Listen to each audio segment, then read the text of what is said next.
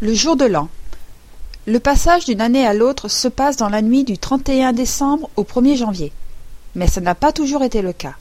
Le calendrier dit georgien a été instauré en 1582 par le pape Grégoire XIII. Avant, on se basait sur le calendrier julien mis en place par Jules César. Mais tous les habitants de la planète ne fonctionnent pas sur le même calendrier.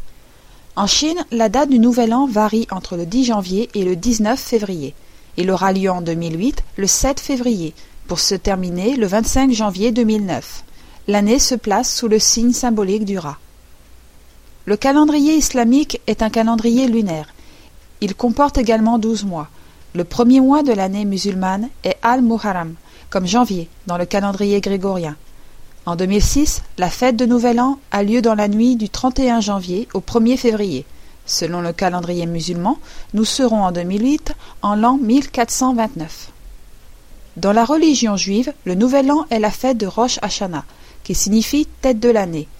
En 2008, le Nouvel An sera fêté le 30 septembre. Ce sera la nouvelle année 5769. Rosh Hashanah symbolise le jour de la création de l'homme.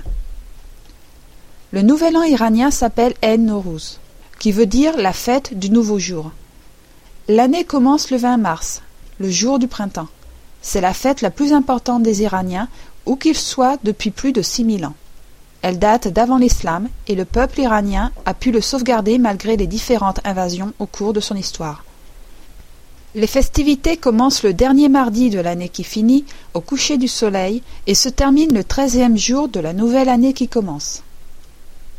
Le nouvel an bouddhiste suit le calendrier lunaire. En Thaïlande notamment, il s'agit d'une des fêtes les plus importantes. Les réjouissances durent trois jours, et à Chiang Mai, par exemple, elles durent carrément deux semaines. Les Russes enchaînent deux fêtes, le Nouvel An classique le 31 décembre et le 13 janvier avec le Nouvel An orthodoxe, comme en Grèce ou au Moyen-Orient notamment. La tradition d'échanger des vœux entre voisins en fin d'année est très ancienne.